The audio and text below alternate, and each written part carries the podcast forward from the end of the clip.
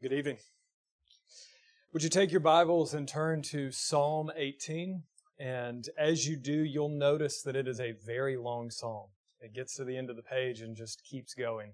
So we're going to look at it in two parts. Uh, it's fifty verses. We're going to look at thirty verses this evening. Uh, and then Parks is going to preach next Sunday, and then we'll conclude uh, the psalm uh, two weeks from now. Uh, The the psalm is found with very small differences at the end of Second Samuel uh, in chapter twenty-two, near the end of David's life.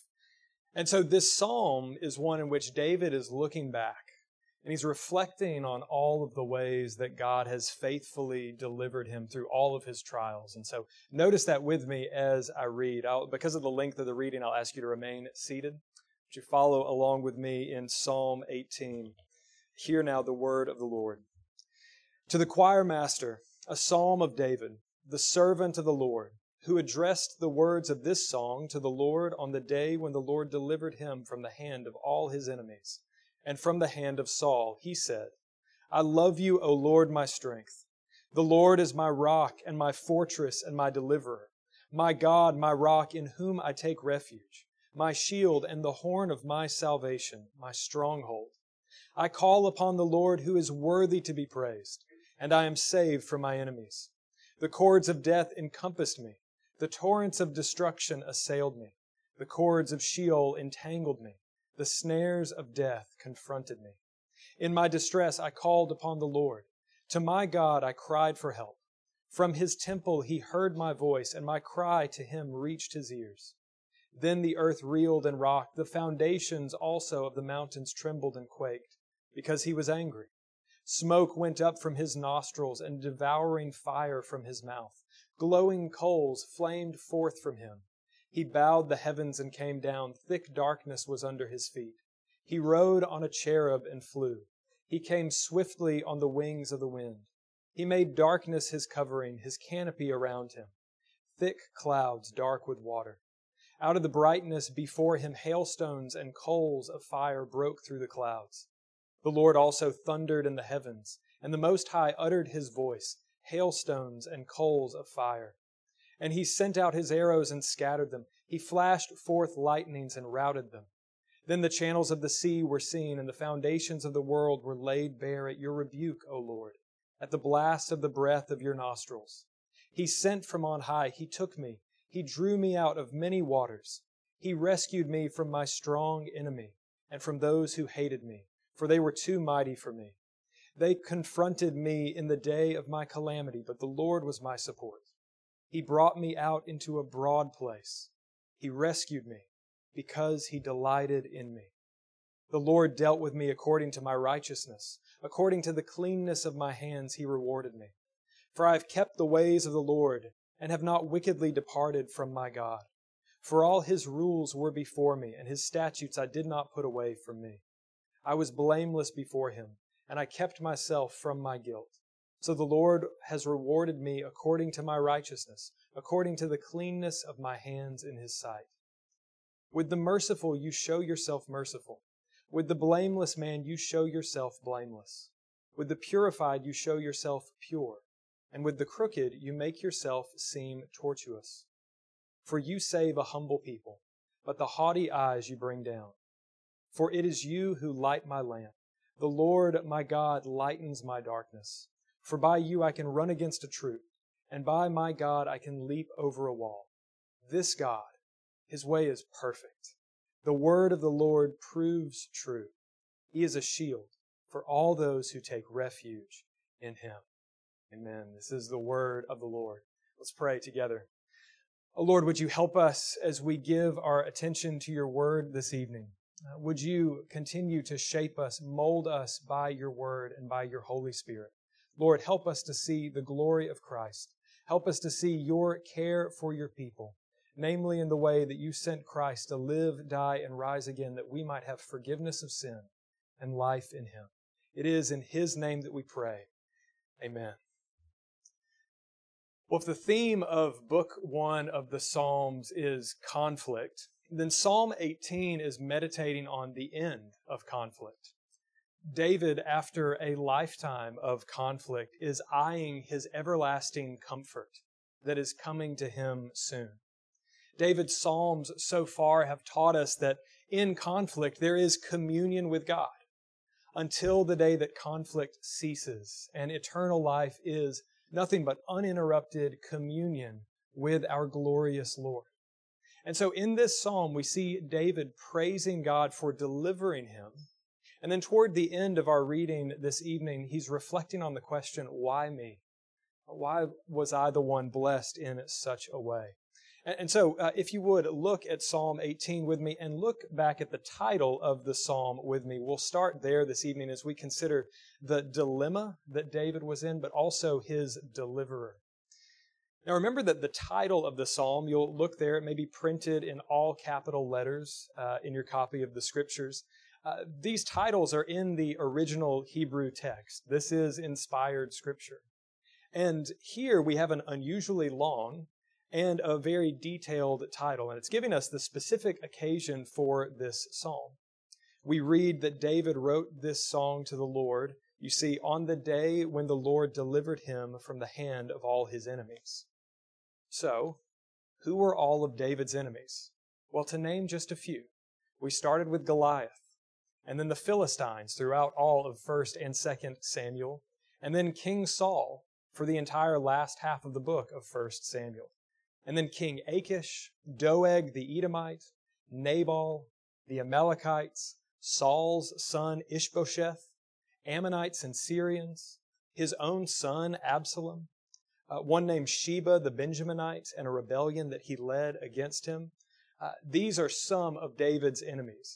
But not all of them were equally distressing. The, the two worst, and Goliath is the really fun one to remember uh, from all our kids' Sunday school classes, but the two that I think were the most difficult had to have been Absalom, his own son, and Saul.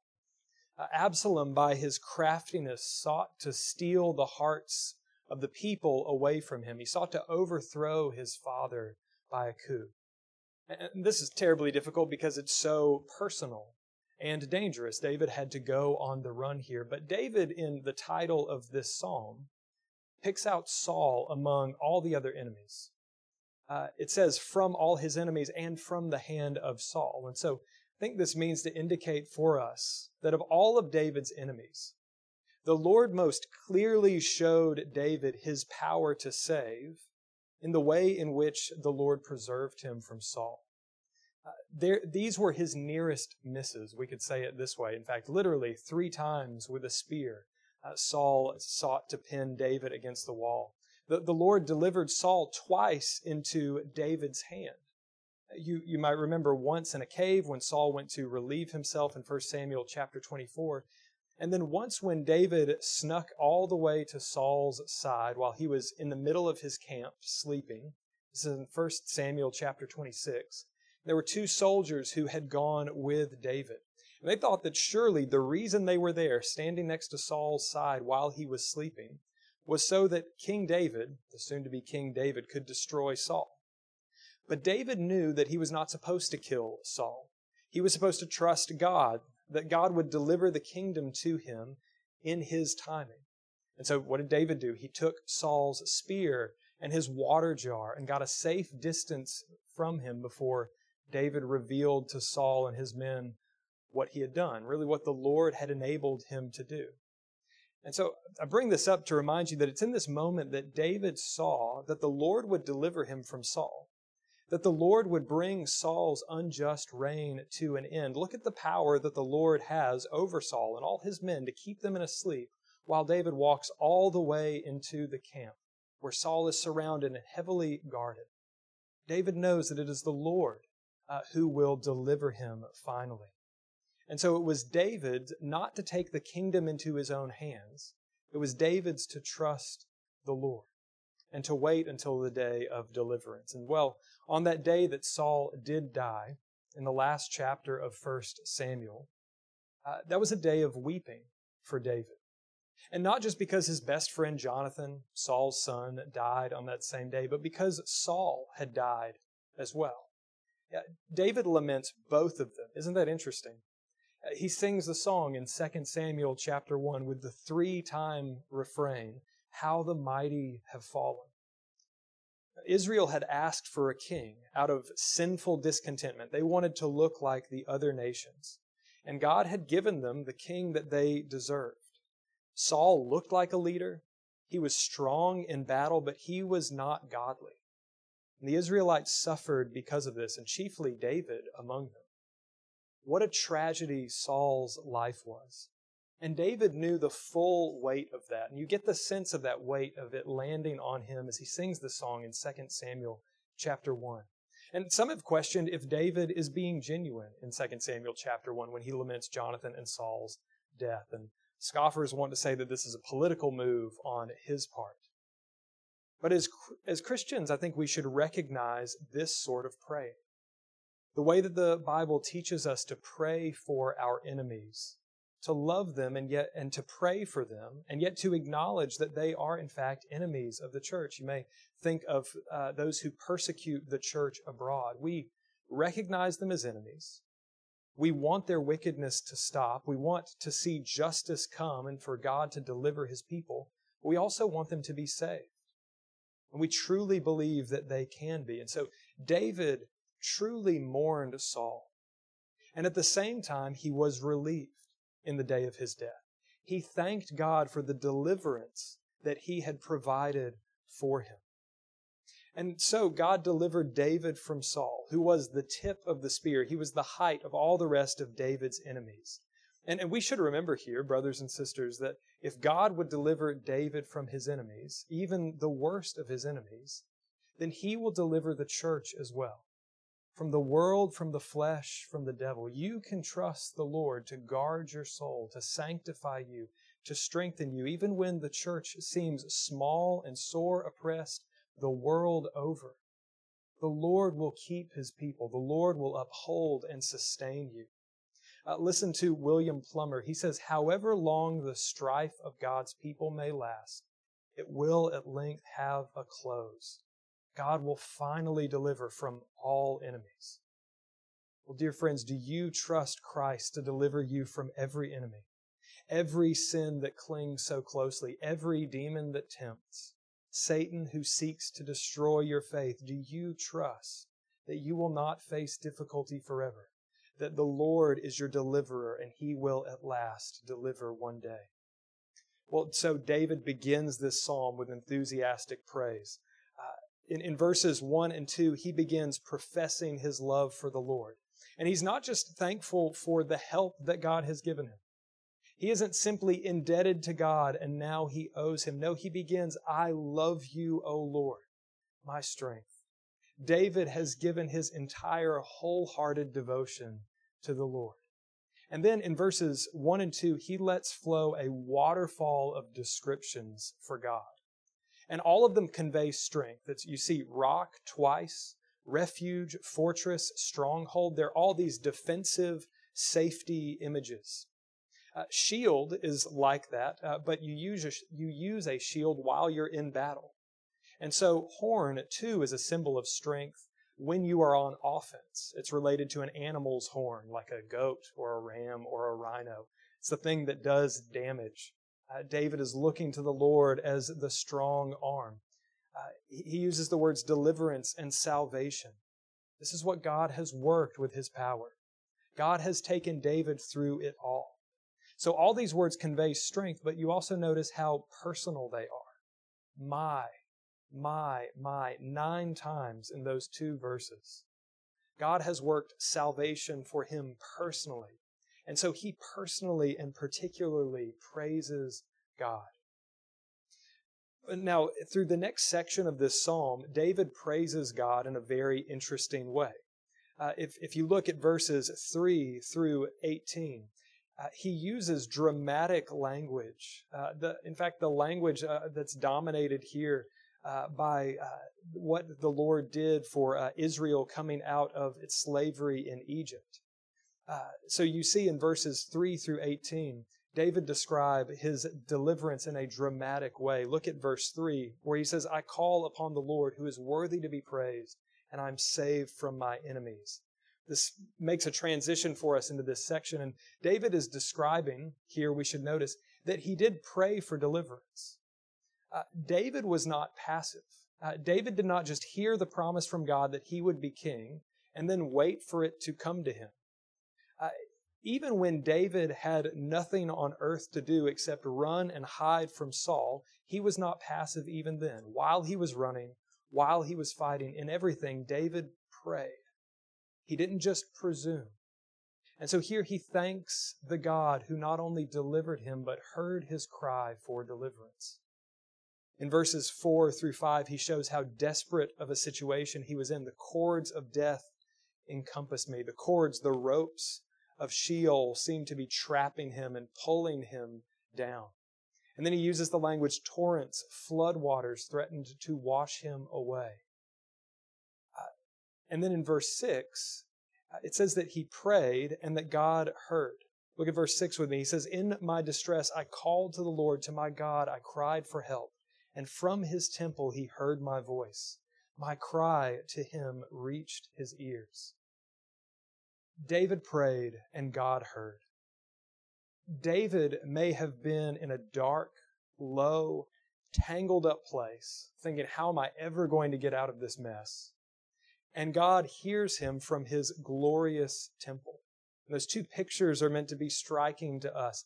The, the Lord, the one who has all power and all protection, the one who is not subject to threat or death at all, that God hears him and inclines his, his ear down to hear David, who feels so trapped. Now, the Westminster Shorter Catechism in question sixty-six, it asks, what's the reason annexed to the fifth commandment? Uh, why are you supposed to honor your father and mother? And the answer is really interesting. Listen, it says, uh, a, long, a promise of long life and prosperity uh, are, are given to all who, such, uh, who keep this commandment. But listen to the clarification that uh, the Catechism gives. It says, a promise of long life and prosperity as far as it shall serve for God's glory and their own good. I think this tells us a lot about how God answers our prayers. God answers our prayers for His glory and for our good. This explains both our answered prayers and what sometimes seem like unanswered prayers. For David, it glorified God, and it was good for David to deliver him and yet wait until the day that Saul was finally overthrown. It was good for David, and it glorified God, for him to deal with him in such a way until the day that God finally delivered him from all of his enemies. And, and this reminds us that as we pray, and sometimes as we struggle with the answers that we are receiving, we remember that God answers our prayers for His glory and for our good. And so let us take David as our example to wait patiently upon the Lord, because He answers in His good time. When He answers, He Uh, sometimes does so dramatically, and that's what we continue to see in verses seven and eight. Uh, it says, the earth reeled and rocked, the foundations of the mountains trembled. This quaking of the earth is used in songs in Scripture that celebrate uh, victory in battle, like Deborah and Barak's song in Judges. Uh, the quaking is like the sound of war horses rushing into battle, the feeling of, of uh, horses' hooves on the ground. But isn't it amazing here? David didn't need a whole army for this kind of deliverance. He just needed the Lord. It's like in Acts chapter four, verse thirty-one, when the disciples prayed for boldness after Peter and John were arrested and then released. The Lord, what did the Lord do? He shook the place uh, that, where they were praying to show them His power and to encourage them, no doubt, but also to show that His anger was against those who threatened His people. Uh, the, the power of God is meant to propel us to pray. The, the power of God is for us and against the devil. Uh, it, it's the Lord's anger. You, you see in verse eight, smoke went up from His nostrils, this Hebrew expression of anger that His nose got hot. Uh, he poured out fire, like in Genesis nineteen when He rained fire and sulfur on Sodom and Gomorrah, or in Exodus nine when the Lord sent thunder and lightning, hail and fire falling on Egypt. David is, uh, is reminding us here that God has fury, and yet He is for us.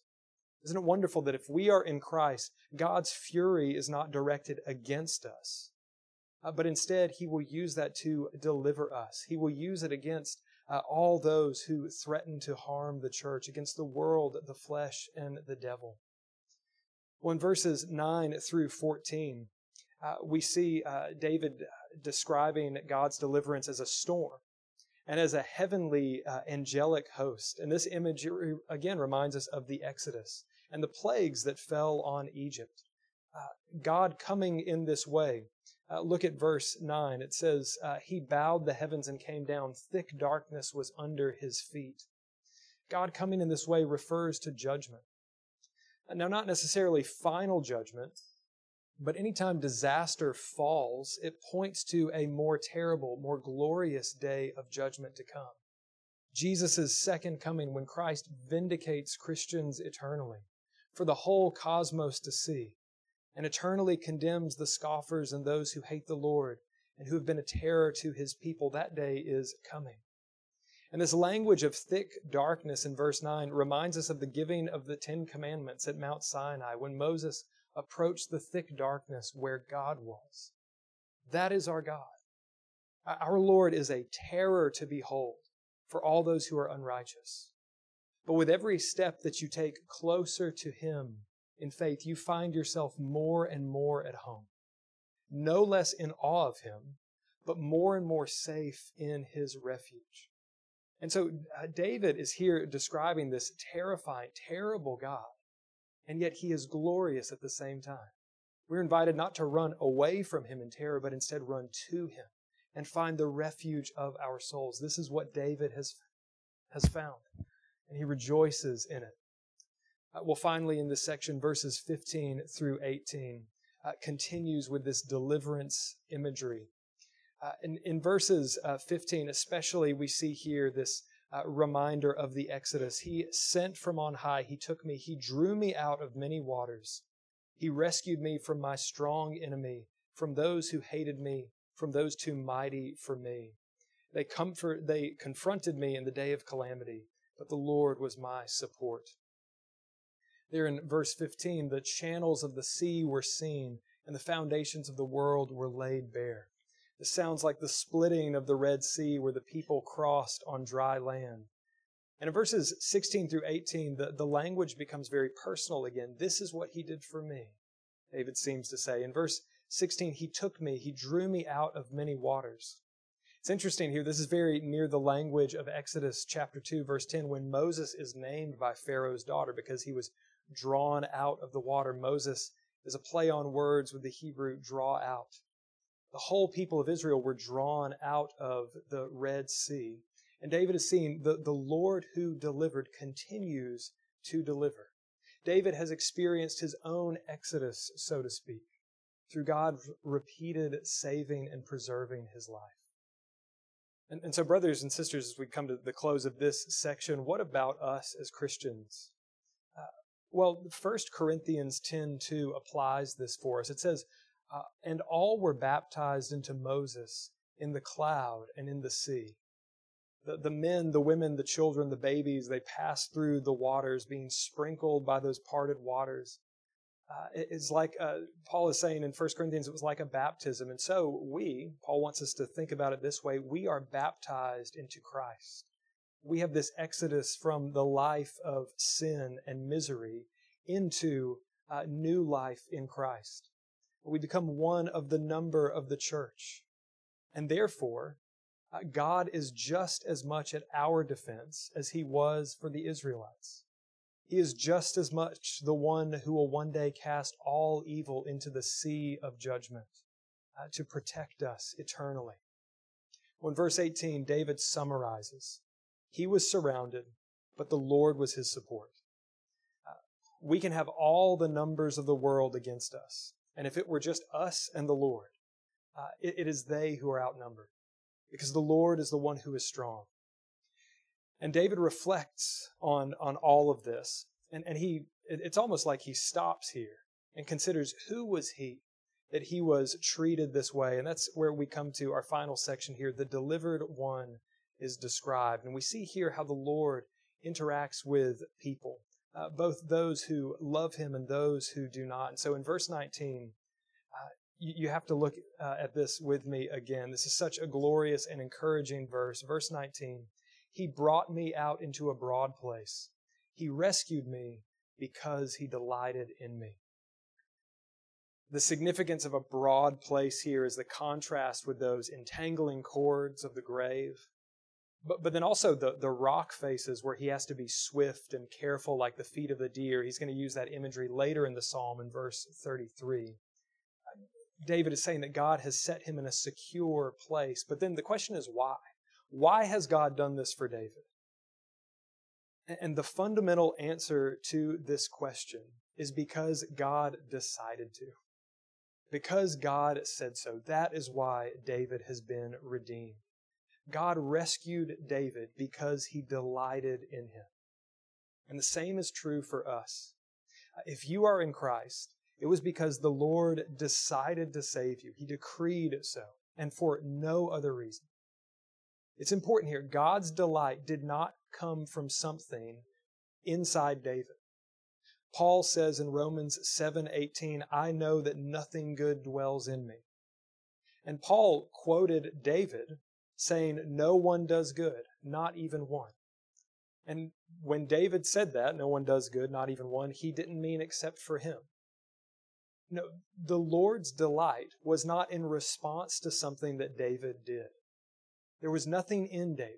It was out of God's free choice. It pleased God to choose to save David. Westminster Shorter Catechism, question twenty, says that God, out of his mere good pleasure, from all eternity, elected some to everlasting life. That's why you're a Christian. Out of God's mere good pleasure, from all eternity, he elected you. Uh, Westminster Confession of Faith, chapter three, similarly says that God predestined us to life according to the secret counsel and good pleasure of his will. It is God's pleasure to save you, to call you to himself. Deuteronomy seven, beginning in verse six, says, For you are a people holy to the Lord your God. The Lord your God has chosen you to be a people for his treasured possession, out of all the peoples who are on the face of the earth. It was not because you were more in number than any other people that the Lord set his love on you and chose you, for you were the fewest of all the peoples. But it is because the Lord loves you and is keeping the oath that he swore to your fathers, that the Lord has brought you out with a mighty hand and redeemed you from the house of slavery, from the hand of Pharaoh, king of Egypt. And it is not only true for the people of Israel. It is true for us. It is because of God's covenant love that he has set upon you that you are saved. Uh, Christian, rejoice that the Lord loves you. It should astound you that he does. Meditate on verse nineteen, that he rescued me because he delighted in me. And maybe you're here and you're skeptical of this, or you would like God to explain himself. Uh, why, why me, or why someone else? If, if, if that is you, let me plead with you, repent of needing to know all the answers. Rest in the fact that you are not God, nor are you called to be. Repent of sin, come to Christ for grace, and enter into the delight of the Lord. But immediately after this, now it may appear strange after saying all of this, but David goes on a long explanation of how righteous he is. And he does this in verses twenty through twenty-four. I'll just read twenty, twenty for you because it's representative of the rest of what he says. He says, The Lord dealt with me according to my righteousness. According to the cleanness of my hands, he rewarded me. Now, Pastor David has explained this language already in the psalm, so maybe you're getting used to it. But let me just remind you what David means by this. When he calls himself blameless, uh, David, w- when he calls himself blameless, innocent, Uh, he's meaning at least two things. One, he's using the word blameless uh, to mainly mean his devotion for God, uh, that it's wholehearted, that he's not an idolater, that even though he does sin, he goes to the Lord uh, with repentance. And the second thing he means is that da- David is blameless uh, of the charges that have been brought against him uh, by his enemies. Uh, so the the slander that Saul and Absalom had against him, that uh, perhaps Saul was uh, saying that he w- that David was trying to over- overthrow him. Uh, Absalom convinced so many that uh, David didn't care about them and, and didn't want to hear from them. Well, David was blameless of those charges. He's making the point that those great slanders were slanders, and David's just acknowledging that God gave him justice, that God delivered the final verdict. But we should also remember in this section that David is clearly talking about ethics. It's clearly important to him that he is seeking to live an upright life, even though it isn't perfect. And so this is the question. Which came first? Did David do good, and therefore God delighted in him? Or did God delight in David before the foundation of the world, and therefore David wanted to live a godly life? I hope you pick the second option. This is the way our salvation works. God saves us, and then we thank Him by our good works. We are saved by grace alone and not by works. And when we are saved, we want to work to honor God and to do good for others. And so throughout verses nineteen through twenty-four, David is talking about himself and the way in which the Lord uh, has uh, has equipped him uh, to uh, to pursue righteousness and godliness. And by the way, this is a fine thing to do in your prayers. We're, we're not praying like the Pharisee uh, who who overlooks the tax collector and thanks the Lord for how good he is. We're not talking about having inflated pride um, for yourself. What David instead is doing is what he's done throughout this psalm. He's surveying what God has done for him. And Christian, that's a good thing for us to do in our prayers. Count the blessings the Lord has given you and return to Him all the praise and glory for these.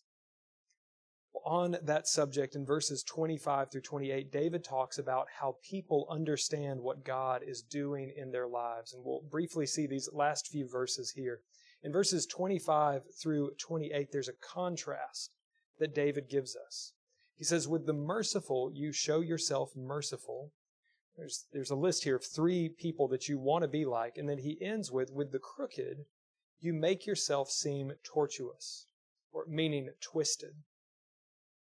And, and so what is the key to this? What is the key to walking in the ways of the Lord? Well, it is humility.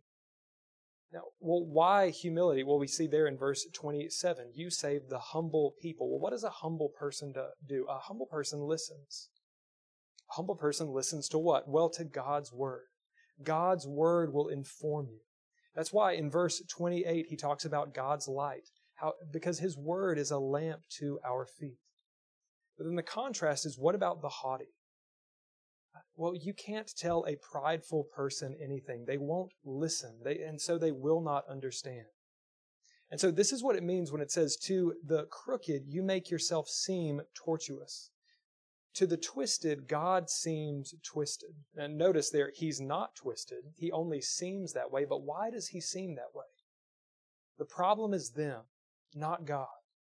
Their vision is twisted. They will not listen to the word of the Lord. And so they understand God in a fundamentally flawed and twisted way. And so those who reject the Lord, atheists, agnostics, pagans, apathetic mockers, they all believe that they can truly see. And that's the scariest thing of all. Romans one says that God has given them over to what? A debased mind, a corrupt, a twisted mind. But what does Romans twelve tell us about our minds in Christ? That we are to be transformed. We are to be renewed. We know the truth, and the truth sets us free. But on the contrast, our sin, Proverbs tells us, makes us fools. Christ helps us think clearly. So brothers and sisters, do you find yourself in a fog? Try confessing your sins. Our sins darken our understanding, but Christ is light. Our sin leaves us exposed, but Christ is the refuge for our souls. Uh, and and th- all of this is why, by the way, that uh, for the merciful, the Lord shows Himself merciful, but to the crooked, He makes Himself seem tortuous. This is why it is so important for us to pray in our evangelism. uh, for those you are concerned for, for those who you would describe as, as crooked, as, as locked in this way of thinking and living. Pray that the Lord will break their heart of stone. And mercifully He does. Don't grow weary in praying. Do not uh, give up on those who are straying from the Lord. Well, finally, in verse uh, twenty-nine and in, then in verse thirty, uh, David confesses that it is the Lord who has strengthened him, that has preserved him against outrageous odds. And we come to verse thirty, which says, "This God, His way is perfect. The word of the Lord proves true. He is a shield for all those who take refuge in Him." What a confession that is. This God, His way is perfect. David wants all his hearers to behold that this God, uh, He is the only one who delivers. And so come to Him, know Him, stand in awe of Him. Be warned that He is powerful and stop fighting against Him. David says, the word of the Lord proves true. David knows this firsthand. God promised he would be king, and when Saul would try to stop him, God stopped Saul. When David, uh, when Absalom tried to overthrow David, God overthrew Absalom. David can testify that God is truly a shield. He's a defender. He's a deliverer. He is the only one, and He is the refuge. But He is a refuge for who? Isn't it glorious in verse thirty? He is a shield, He is a refuge for all. All those who take refuge in Him. All those who will come, uh, confessing their sin, coming to Christ, uh, will be forgiven. And so this is the call to all. Everyone, come to the rock of ages cleft for me. Everyone, come to the fortress that can withstand the rage of the whole world. Even those who once raged against Christ, repent and take refuge in Him. The, the Lord Jesus Christ is the only truly blameless one.